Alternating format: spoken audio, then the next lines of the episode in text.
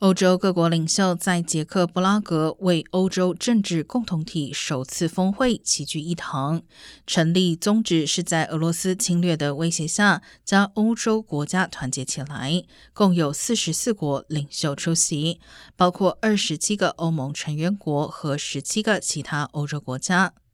四十四国共同明确的表达对俄罗斯发起战争的谴责，以及对乌克兰的支持。同时，乌克兰总统泽连斯基表示，乌军正迅速收复更多领土。光是本月内就已收复南部赫松州超过五百平方公里土地以及数十处村落。